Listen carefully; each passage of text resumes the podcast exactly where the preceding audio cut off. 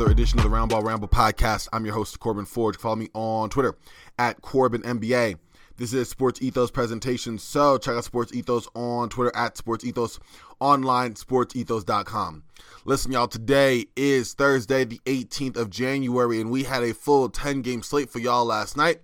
A lot of fun games, a few blowouts, two game winners, a lot of fun there. Um, we also had a huge trade and some sad news, and we're going to get all to that right now here on the Roundball Ramble. Let's start with the blowouts. We're just going to go over the scores real quick. Kind of run through those here for you. Timberwolves beat the Pistons 124 to 117. Karl-Anthony Towns had a huge game, 27.6 rebounds, really efficient. Anthony Edwards had a huge dunk, excuse me, early in the late in the first quarter against the Pistons. Took off from just inside the free throw line. It felt like over Jalen Duren. Sensational throwdown for him. Uh, Pistons fall to 4 and 37. Timberwolves are 29 and 11. The Magic lost to the Hawks as DeJounte Murray, future Laker DeJounte Murray, called game with a buzzer beater game winning mid range J over the outstretched arms of the defense for the victory. Um, it was a game that went down to the wire. Definitely one I would recommend looking back on in terms of a rewatch. Really enjoyed it. In the final seconds, the Magic were down three. Offensive possession was stalled, kind of bounced around, bounced around, and then who came up with the big shot? Yep, Paolo Banchero hit the big three to tie it up. Um, Quin Quin Snyder didn't even call timeout as the Hawks brought the ball back up court. He just let them go at it. DeJounte Murray dribbled to a spot, created some separation, knocked down the J. That's the game when there was 26 on the night for DeJounte Murray. The Magic were led by Wendell Carter Jr., who had 18. The Spurs lost big to the Celtics despite 27 points by Victor Wembanyama. They lost um, 117 to 98. Uh, with that win, the Celtics are a perfect 20 and 0 right now at home. They are 32 and 9 overall.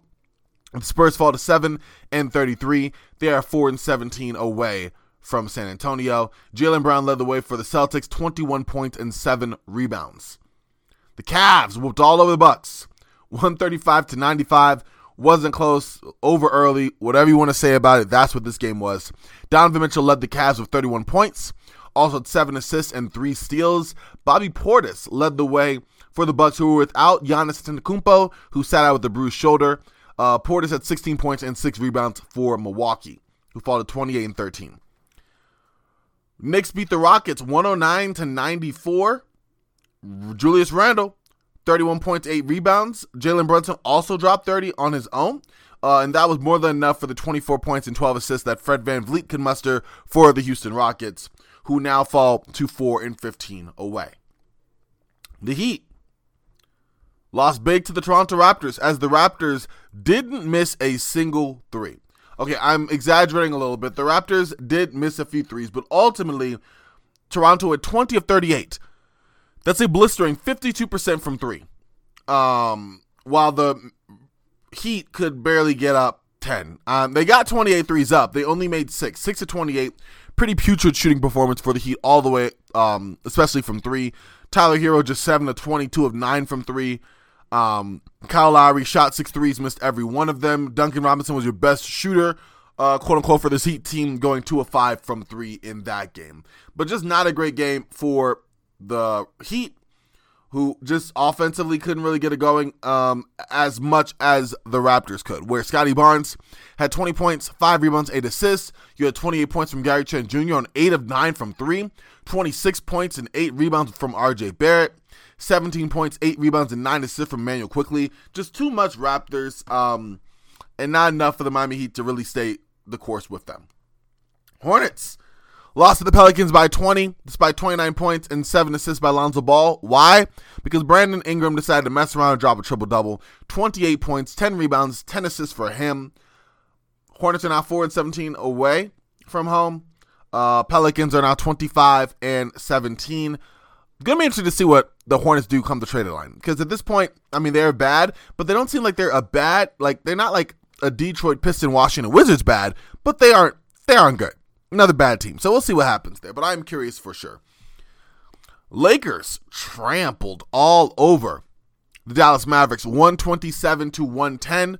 Anthony Davis, another monster game, one assist shy of a triple double, 28 points, 12 rebounds, nine assists, and that was enough to withstand the tr- actual triple double that Luka Doncic got with his 33 points, 13 rebounds, and 10 assists. Ultimately, just too much for the Lakers. And for the Mavericks, it was Luka Doncic, and that was it.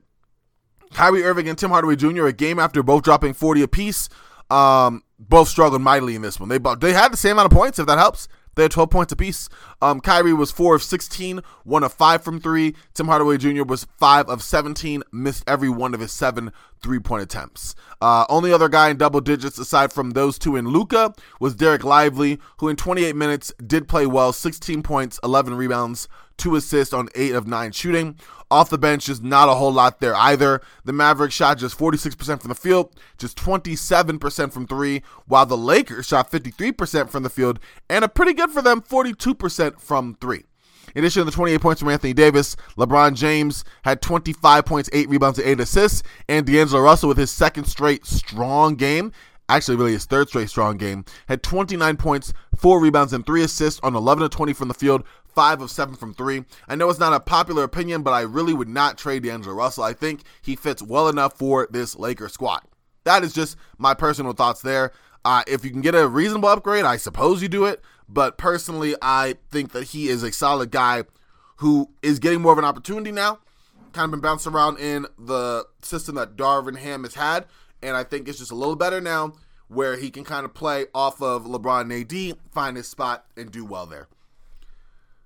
All right, last game of the night that was actually played. The Trailblazers, off of an Anthony Simons game winning floater with 0.2 seconds left, beat the Brooklyn Nets 105 to 103. Uh, Anthony Simons played strong uh, in the fourth quarter, was kind of slow every other quarter, but fourth quarter put all together and did a really, really good job there. Um, while Jerami Grant really paced the Blazers the whole way through, finishing with 30 points and eight rebounds. For the Nets, valiant performance for them. Spencer Dinwiddie had 19 points, seven assists. A good bounce back game for him because he has one of the lowest field goal percentages of any player playing more than I forgot how many minutes. I gotta look that back up, but he's shooting like 38% from the field. I'm, I'm, i kid you not. It's it's pretty terrible. Um, let me see. I can pull up that stat real quick while I'm talking. Um, so of any player in the NBA this season, the worst field goal percentage is Spencer Dinwiddie at 38.7. Max Strus 39.6, Jalen Green 40.1, Fred VanVleet 40.5, and Shane Sharpe 40.6. But like Spencer's been rough, rough, rough. So just a thought there. Um, I I don't know even if you trade him if you're Brooklyn. Um, I think he's expiring contract anyway. Doesn't matter. Point is, he actually had a strong game, and that was good to see um, for Brooklyn. Aside from him, you have the usual suspects. Uh, you had 21 points from Mikal Bridges on 18 shots, not very efficient. Four rebounds, four assists. Um, you had 13 points from Lonnie Walker, who's been so so strong and really a, a six man of the year candidate for me.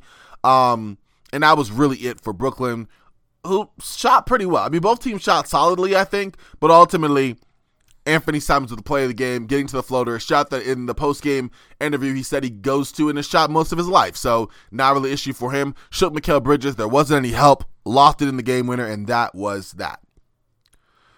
Bit of sad news here. Uh, the Golden State Warriors Utah Jazz game that was supposed to be played last night in Utah was postponed um, due to the unfortunate death of assistant coach Dejan uh, Milojevic who passed away at 46. He had suffered a heart attack at the team dinner. Um, and it was obviously he was in the hospital and then passed away a little bit shortly thereafter. And it's just really, really sad. I have a quote here um, by Steve Kerr. We're absolutely devastated by Dejan's sudden passing.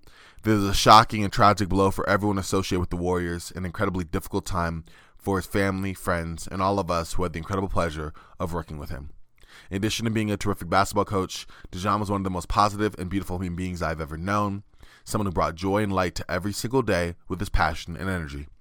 We grieve with and for his wife, Natasha, and their children, Nicola and Masa. Their loss is unfathomable. Um, Warrior staff would stay at the hospital late Tuesday night and return Wednesday to be with Milojevic. Um, and unfortunately, he did pass. He was a basketball lifer. He hailed from Serbia. He had a 14 year professional playing career, included stops in Serbia, Spain, Montenegro, and Turkey. And he played from 1994 until he was forced to retire in 2009 due to knee issues. Um, and then a little bit after that, he started his coaching career. He coached overseas from 2012 until 2021, where he joined Kerr staff, and he spent time as an assistant with the Spurs in 2017 and the Rockets in 2018. And he will be missed. I grieve with and for his family and him and his, uh, him, his family is in my thoughts and I don't know. It's tragic no matter what, and I feel it was sadly overshadowed by the trade that we will talk on later. Um, but it's just sad news, and I think it does need its proper weight. And I don't know, just my deepest condolences uh, go to his family and the Warriors organization because that is a tragic, sudden, shocking loss. I'll be right back, y'all. All right, y'all. We have five games tonight, two of which are on national television on TNT. Uh, let's start with the 5:30 games. Uh, this is my time, so I'm in Colorado. Uh, Eastern time a little bit later, I'm sure. But the Wizards will be playing the New York Knicks in Madison Square Garden. Knicks on the second night of the back-to-back. Washington is horrible. They are four and 18 away, seven and 32 overall. Um, we'll see how that goes. That's all I'm going to say there. Uh, first TNT game at 5:30. The Chicago Bulls. We play the Toronto Raptors on the second night of the back-to-back. I feel like every game I talk about on the day of, like the other teams already played the night before. It's kind of crazy, especially the national TV games. Like I really think they need to do a better job next season of not having teams scheduled on back to backs come in on marquee games or quote unquote marquee games because I just don't understand the reasoning there. Like you can space out a little bit better. I'd imagine that you could. You get paid professionally to like do that, right? Those are my thoughts. Not quite sure, but anyways, Bulls and Raptors will play. Should be a fun game. We'll see how it goes. See if Toronto's three point shooting will carry them on tonight. Um, for the Bulls, I mean, they've been on a decent run here. Uh, we'll see if they can kind of continue as all eyes are on Chicago for what they do as the trade deadline approaches closer and closer. 7 o'clock, the Thunder will be playing the Utah Jazz. The Jazz would have been on the back to back. Instead, they are not. They'll be hosting the Thunder. This should be a very fun game. The Jazz have been electric and red hot and are 15 and 5 at home. The Thunder have just come off of losing an LA LA matchup on back to back days to the Lakers and Clippers, so we'll see if they are able to indeed bounce back. At 8 o'clock on TNT, the Grizzlies, Sands, Ja Morant, Desmond Bane, um, Marcus Smart, Derrick Rose. I mean, the walking wounded Grizzlies will be playing um, the Minnesota Timberwolves at home. I mean, it is Jaren Jackson Jr. versus Anthony Edwards, so that should be a fun game to watch regardless. But yeah, I, I I mean maybe the Grizzlies will come in surprise. Maybe they will. Uh, and no surprise, y'all, but the Timberwolves on the second night of a back to back here. So both TNT games. I love it. I love it. You can hear the sarcasm, I'm sure. And then lastly, 8 o'clock, what should be a fun game. The Indiana Pacers will be playing the Sacramento Kings. Um, new addition, Pascal Siakam, kind of buried the lead here, but you're going to hear a whole lot about him in a minute. Um, is probably not going to play in this game, but it will be a fun matchup regardless. I think it's the Pascal Siakam sweepstakes because both teams were in the hunt for Siakam in the last month and a half, and ultimately the Pacers won as they acquired Pascal Siakam. Um, but I still think it'll be a fun game, wide open basketball. Tyrese Halliburton returned to Sacramento. It's happened before, but just him coming back up and down, good point guard matchup, good shooting, good scoring. That is the game that I am definitely looking forward to watching. So a lot of fun games on make sure that you sit back and enjoy those for sure. Um, hopefully the national TV games are good. If they're not, like, I'm not mad at it. I totally understand, but I hope that they are. All right, y'all. One last thing before we get y'all into the, the meat of the show here, which is a great, great conversation to have good friend, co-host of the Roster Reconstruction podcast, Josh Earl, on the Pascal Siakam trade. Listen, energy, we need it, right? New Year's is here, right? And one thing I gotta tell y'all, one thing I gotta tell y'all, is that if you're trying to really get ahead right now and really crush your New Year's resolutions with the energy that you need, the focus that you require to do all the things you need to do on a daily basis, what you need to do is check out Magic Mind. Magic Mind is this great product that I've been using for the last month and a half now. And let me tell y'all, it has helped me out so much. One, I know that it's helped me cut back on my caffeine because caffeine for me is just not great. I'm crazy. I'm all over the place. I can't dial it back. It's a problem for me. With Magic Mind, it cuts down on my caffeine intake, but it also refines my focus, which I really enjoy, and it keeps my energy high. Because when you're a guy like me, you know, I go try to work out early in the morning. I host two different podcasts, co-host a third. You know, trying to stay active on this basketball business, like, and I work full time. There's a lot going on every single day, right? Like, there's not really any days off. And so constantly creating new content, it isn't easy. It requires a lot of energy. It requires a lot of focus, and it's hard to balance it. Too much energy, and I'm amped and ready to bounce off the walls instead of dialing in. But with Magic Mind, oh, I'm locked in laser, baby. I'm focused. I'm stupid locked in. It's kind of crazy, right? Let me tell y'all, Magic Mind is all natural ingredients, so you're not you shouldn't be worried about stuff going in your body that you're not aware of. Um, one of the better ingredients I enjoy from Magic Mind is matcha. I'm sure y'all heard about it. Matcha green tea, matcha smoothies, all that. Really, really good stuff. But what matcha does, a little bit of science, you know, underneath the hood, if you will. Um, it contains way less caffeine than coffee, but it also contains additional compounds that extend the benefits of caffeine by slowing your body's ability to absorb it all, as well as reduce stress. And so these compounds work together to prevent the spike in cortisol levels and the inevitable crash that comes from ingesting too much caffeine. I love that. Again, it balances you out. You have the energy without the wackiness. You have the focus without the inevitable crash. That's one of the many all natural ingredients in Magic Mind that will make you more productive. So, friends, come on, join it. I stand behind it because it works. It helps me. I know if you're someone else who struggles with energy or, you know, lack of focus, it can help you out as well. And I'm going to give you all a hookup here. Only this January. You can get one month for free when you're subscribing for three months. And what you do to get that, www.magicmind.com slash daily NBA. I'm to say it one more time. www.magicmind.com slash daily NBA. And after you're hooked on that, you can get a subscription with up to 50% off with my code DailyNBA20. So if you're doing the math there, that's almost 75% off right there. www.magicmind.com slash Jan, J-A-N, Daily NBA. And then hook up with my code DailyNBA20. Get it? Because it's a daily show on the NBA. I, it kind of speaks for itself there. But check out Magic Mind, y'all. And tell them Corban sent you. Just do it. If they don't know who I am, that's understandable. But just try it out. Thank me later. I appreciate y'all. Magic Mind. Be productive. Make the most out of your day. All right, y'all. So coming up now is a great conversation with the amazing Josh Earl, where we cover the Pascal Siakam trade from all angles. We talk about how Indiana fits now with Pascal Siakam and what is the ceiling of this team this year. Also looking forward to the offseason and the contract that he might sign with the Pacers moving forward.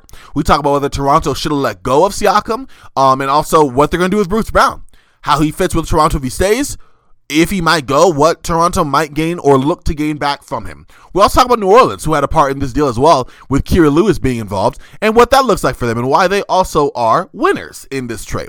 All that is addressed and so much more here with a great conversation with Josh Earl. Check it out, y'all. And that's going to be it for me for today. So once y'all hear this, I'm out. We'll be right back at it tomorrow, y'all. Y'all take care. As always, I'm Frosty. Y'all stay frosty. Now enjoy this great breakdown of this trade, y'all.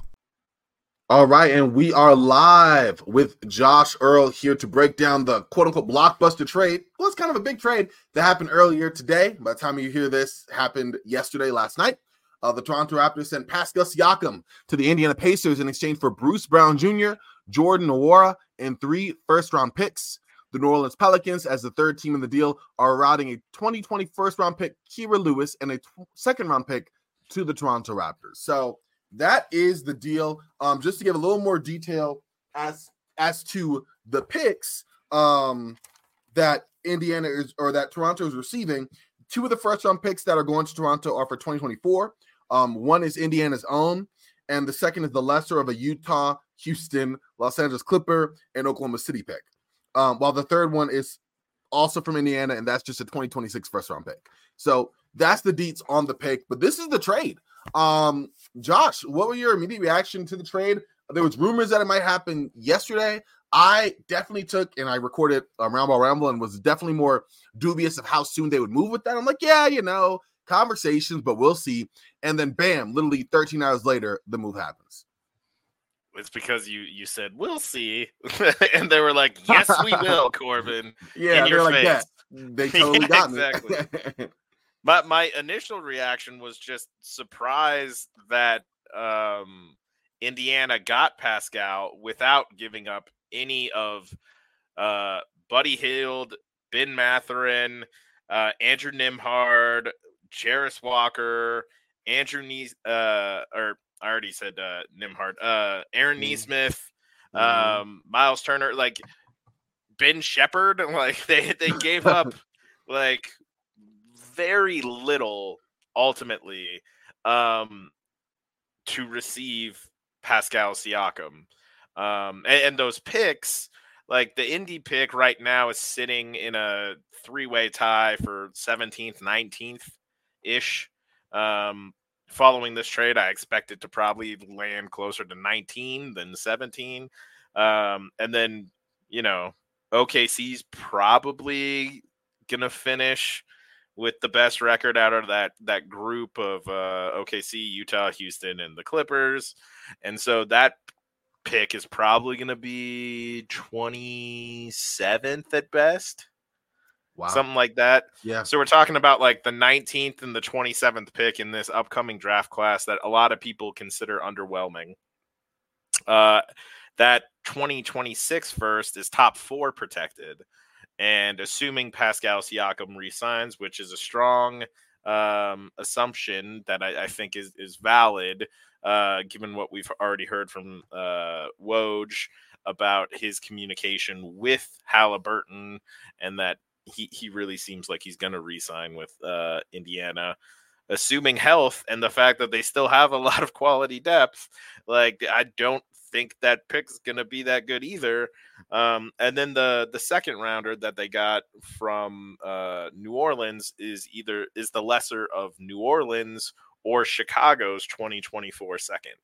So like a lot of 2024 picks, uh, including the the Detroit Pistons 2024 uh, top of the second round pick that they got for OG Anunoby from New York, um, and now like Toronto's just got a lot of picks in this upcoming draft. Mm-hmm. Um, and you know, I, I, think it's a really interesting trade all around. Um, I'll, I'll tackle like Toronto and uh, well, let's tackle New Orleans first because like they're kind of tangentially uh, tied to this deal, and they they moved Kira Lewis Jr. and that uh, lesser of their or Chicago's 2024 second pick, uh, second round pick, um, to basically duck the luxury tax. Yeah. With that deal, they get under the luxury tax, which also means that they're going to get a payout this offseason from the teams that did pay the luxury tax. So this also not only does it cost them less money, but it's also going to net them a payout that's probably somewhere around 18 million plus. Wow. So like okay. you can see why owners really like ducking the luxury tax. Yeah. Um so that's why New Orleans did it. Um Toronto kind of made this deal in large part because Pascal's a free agent. They weren't close in extension discussions. We've already seen this play out last offseason with Fred Van VanVleet, uh, who walked away for nothing and it'd be extremely tough to watch Pascal do the same. Yeah. So there was pressure on them to make this deal. Um, and then, you know, Bruce Brown's interesting because he's a positive impact player right now. Mm-hmm. Like he can come in help right now. But he also has a ton of trade value. It, um, because he's a positive impact player and because he's a tenacious defensive guy um, and his contract uh, next year, the 23 million, is a team option. Mm-hmm. So he kind of has the trade value of somebody who can be an impactful playoff rotation guy. We saw him have an impact in last season's championship series. Um, so he's got that value plus the value of functionally a $23 million expiring contract as well. So yeah. the Raptors can probably expect to get another first for him, or maybe uh, another young prospect who aligns with Scottie Barnes and Immanuel Quickley. And then like Jordan Nwora, he's a 25 year old, 6'8 forward who can who can help on the court, but he's also mm-hmm. just a three million expiring contract as well. Uh, and then like Kira Lewis Jr. I, I don't know how much he's going to really factor in for Toronto.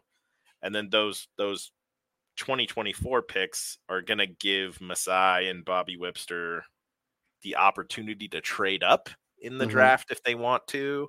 Um, or to kind of package those picks together along with some other stuff to to again try to target another young player who they feel fits with uh Quickley and Scottie Barnes and stuff. Um so that that's why I think Toronto did it. Uh do you see mm-hmm. things uh, any differently, my friend? Uh, anything else that kind of stood out to you from New Orleans or Toronto's perspective before we dive into Indy? Yeah, I mean, from Toronto's perspective, it's interesting because, like you said, Bruce Brown is somebody that can serve a dual role for Toronto as it stands right now, right? He can either potentially help them, you know, give them some guard depth, um, someone who's excellent moving and cutting off the ball and can open up some good spacing and gravity, and he can also, you know, facilitate a little bit as well. Um, at the same time, he's on a very team friendly contract, $23 million team option next season. Like, if you're looking to clear cap space, he might be the guy to flip, you know, to get some more assets and role players on the team. And I think that goes to the main question for Toronto here, which is what they're trying to do, right? Like, I think objectively they got worse losing Siakam. That that just it is what it is there. Um, are they trying to just reset, see how the season goes, and and and see the fit that works around Scottie Barnes moving forward? Scottie Barnes and maybe Quickley, possibly RJ Barrett, are they still trying to make the playoffs? Because right now they're currently one and a half games out of 10th place in the East, right? And the Hawks and the Nets are in the way of them making some noise in the play-in. And the Hawks and the Nets, as of right now, are trying to do so.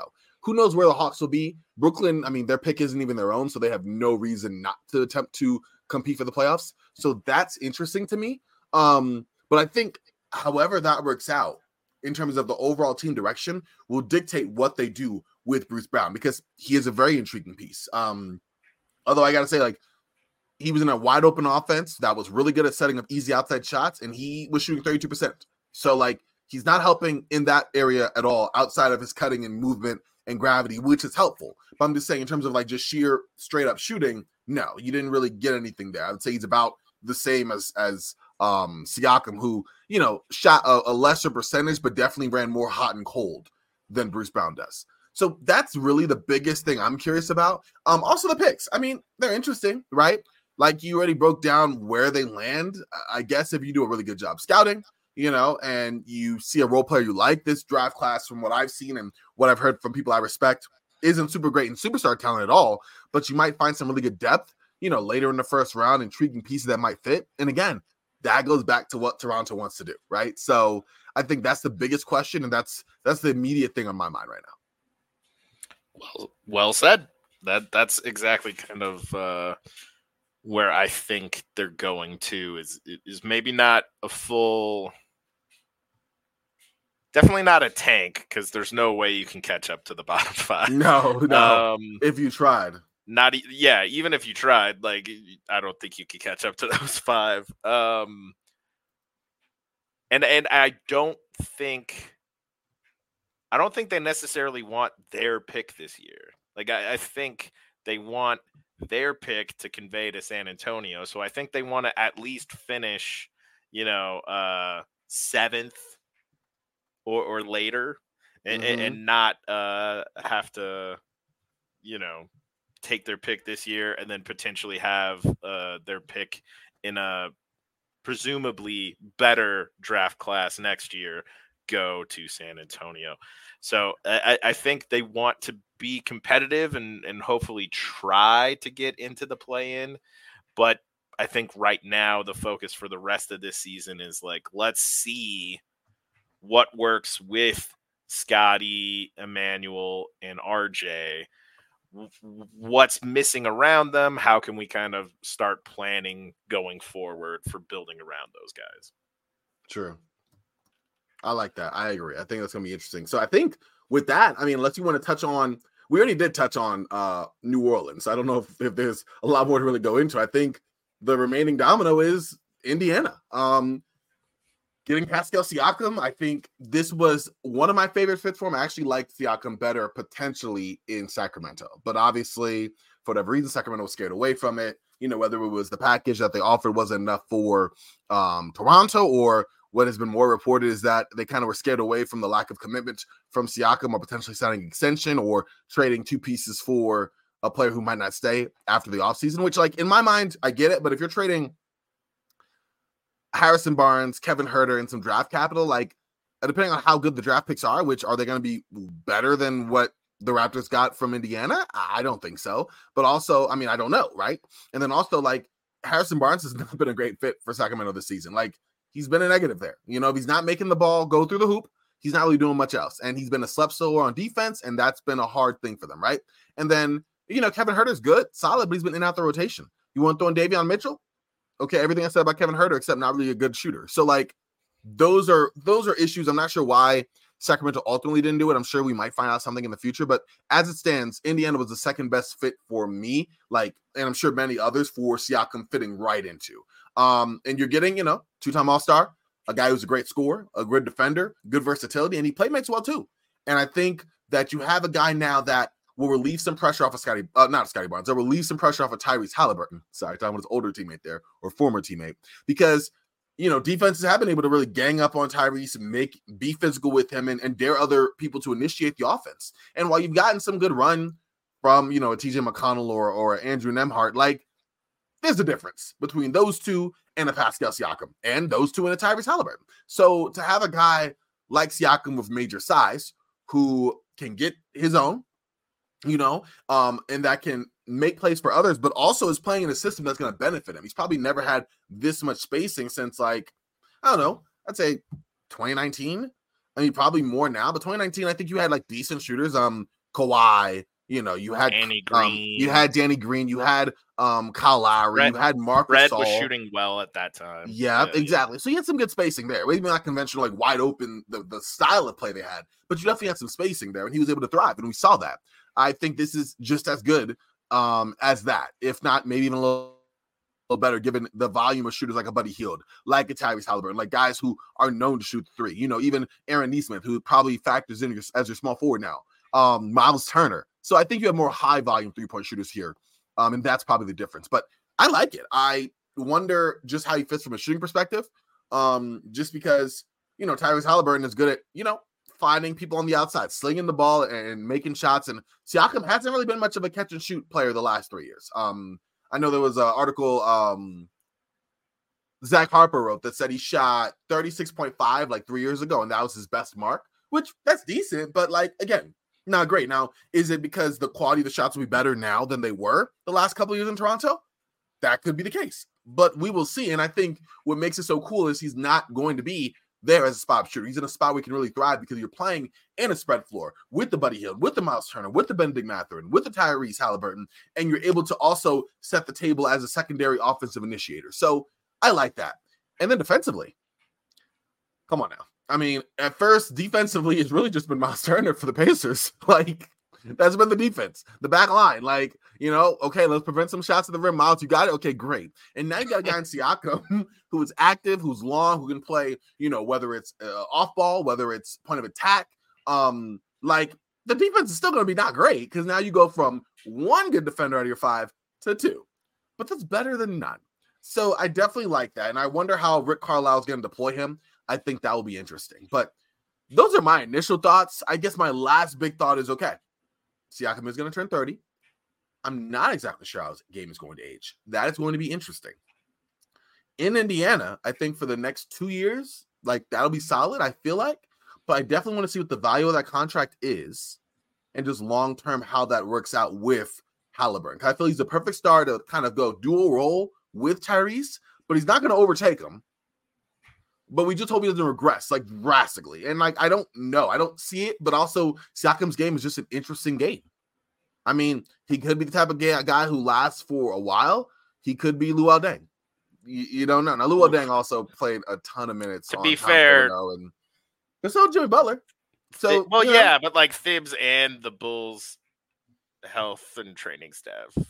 That's fair. We'll not get into too much because I don't like bad mouthing people that mad. But but no, yes, I get you. I But get yeah, you. I'm not trying. No disrespect to Luol Deng, aside from that contract with the Lakers. But aside from that, like, get your money. guy. Well, great, yeah, get your money. That's right. Go get the money. Go get the money. Okay. Anyways, um, what are your thoughts, Josh, on Pascal Siakam in this video? I think I gave a long Yeah.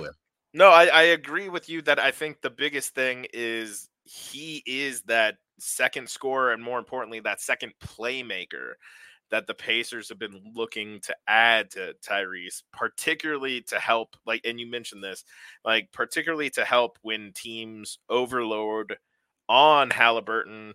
Uh, like your Lakers did in winning the uh, in-season tournament. Props, props, kudos. Um, but, Thank you for that. I appreciate that. but but but like you said, um, really doubling Halliburton and denying Halliburton the ball when you have a Pascal Siakam is way different than, like you said, Andrew Nembhard, TJ McConnell, Buddy Hield, Ben Mathurin. Um, so I think that alone is going to be a nice leap for them.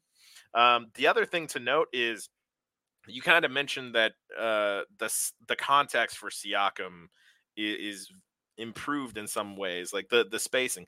The other thing is the Pacers lead uh, are like second in the league in pace, um, and, and the only reason they're not first is because Washington also just runs really fast, but Washington doesn't do, have Halliburton.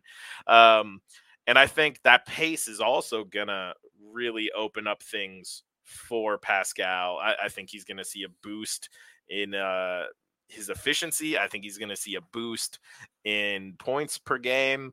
Um, I also wouldn't be shocked to see his three point percentage go up a little bit. I don't expect him to all of a sudden, you know, be like a 38 or 40% three point shooter, but I think Halliburton and McConnell are much better on point passers mm-hmm. than you know Scottie Barnes is to this point, and and who like Siakam's played with in the last couple of seasons. Mm-hmm. So I think Siakam's going to get a little bit of cleaner looks, uh, especially since he's the the one in guy in a four out offense.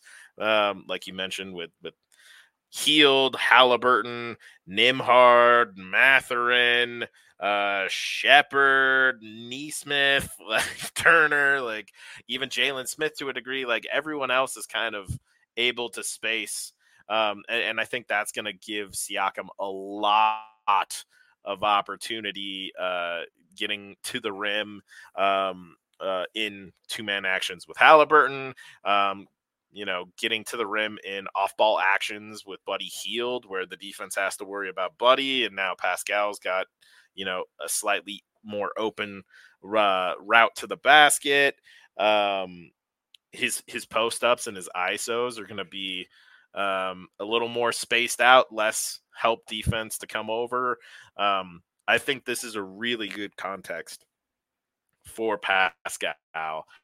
Um, and and it, it's funny that we don't talk about Pascal more because over his career, per 100 possessions, the dude's averaging 27 and a half points per game, uh, or 10.3 rebounds, 5.7 assists, 1.4 steals, and one block on 49, 33, 77 shooting splits. Like, it's pretty solid. That's that, that's that's really good. That's really good. Um, and, and we don't really talk about him too much because I guess he's he's not uh like mostly because I think Toronto hasn't been successful enough for him to be kind of higher in the zeitgeist. But um I, I think the big thing for Indiana is they got that second playmaker and scorer next to Halliburton without having to give up too much. And and that's not a knock on Bruce Brown or Jordan Nwora, but like we said, those picks aren't likely to be that good. They're they're not likely to be pissed that Indiana's going to be kicking themselves in the butt later on for giving up. Um, and Bruce was almost always going to be moved this offseason, probably. Like I, I, I don't really yeah. think the plan was really to bring him back on that twenty-three million dollar team option he just didn't make enough of an impact. I think that they thought he was like a priority to keep. You know, like he was solid enough. But I agree. I, I definitely thought there was hope of him being able to, you know, either renegotiate, um, not renegotiate, but like sign to a longer term deal had things worked out, um, you know, whatever the case may be. But like obviously the experience wasn't super great, and, and on paper it wasn't, in my opinion, either. Yeah, and, and I think the other aspect of this I haven't really heard anybody mention is because sorry, uh, because Indiana still has Mathurin, Jarace Walker, Nembhard, Sheppard, Nesmith, um, Jalen Smith, etc. They have uh, all these guys still. They conceivably make another impact trade before the deadline. I don't know if that's Yeah, where they'd it's in be leaning necessarily, but they could. it's certainly in play. I think that is very interesting. I think that's very interesting to consider. Yeah, I wonder. I, I kind of wonder what's going to happen there. Like, what is the next move exactly? Because they do have the flexibility to play around with that now. Exactly. And and I don't necessarily see an obvious deal. Um you know, the other ideal person for them would have been OG and he Mhm. already was traded. Um Mhm. so th- th- they might just roll with this depth. Um a- and, then the other element of this deal that I love for Indiana is Pascal Siakam is arguably one of the greatest uh player development stories of all time. Yeah, And now you Yeah. have him as a role model and a mentor to a lot of young guys who are all on their developmental journey as well. very true. Yep, And very true. So that could prove surprisingly impactful, I think. Yeah. And you're talking about younger players that have a lot to learn, like you said, from someone like him, you know? Um, Yes. and he's a good team fit, I think. Like that's what I like. Like again, Yes. even I- wonder how he ages in the role that I think the Pacers are bringing him on to be, but just in general, like a good locker room person from all accounts, somebody whose game I think will blend well with others. Um, so that part of it, I'm, I'm definitely, I'm definitely on, on board with. I, I have one kind of lasting question from Toronto and Siakam's time. Do you think that it like could like were you on board with them finally moving on from Siakam? Like if he would have stayed and wanted to stay, and you are Masai Ujiri, do you keep him? Do you make a trade? Maybe not this trade specifically, but do you make a trade? Do you not think you fit with Scottie Barnes? I definitely think it was interesting and perhaps a little bit duplicative with Scottie, but at the same time, I thought they did decent. I just thought it was a lack of, of overall shooting, some other issues around the floor that kind of held them back, but I didn't think that they were like Monta Ellis, Steph Curry incompatible. Yeah. So the the main thing I bump into in that regard is from a financial standpoint, um, and, and for a building around Scottie standpoint, like Pa- Pascal is, um, and again, it's weird because he's not actually that old. in real life, he's not actually that old, but you No. know, he's he's getting closer to thirty, um, and Just like me. that that doesn't quite best. fit, you know, the the timeline with Scottie. On top of Yeah. it, Pascal Siakam has now played in seven seasons in the NBA, which puts him uh, this offseason in position to request a Mhm. max starting at 30% of the cap because of his Wow. years of experience. Yeah. So you're you're talking about a significant cost for a player whose age doesn't really match up with Scottie's timeline. Not to mention, uh, like the team hasn't really been that good with those two together so far.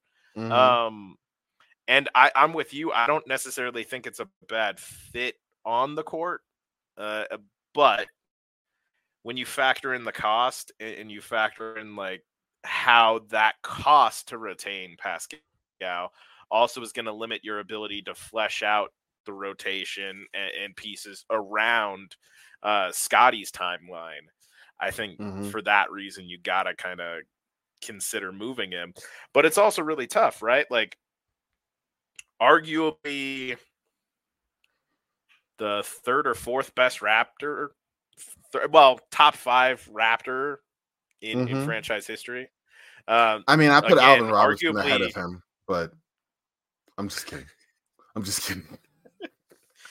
First shot in Raptors history, baby. Shout out to Alvin Robertson. Anyway. um and, and like we said one of the best like stories like fantastic developmental story that happened under your watch on your team won a championship was all like two-time all nba two-time all-star um it's hard from a narrative standpoint to like move on from that guy But Mhm. a- again, I think from that financial standpoint and from trying to maximize your ability to build around Scottie Barnes o- on his timeline, that Mm. you kind of have to do it. That's fair.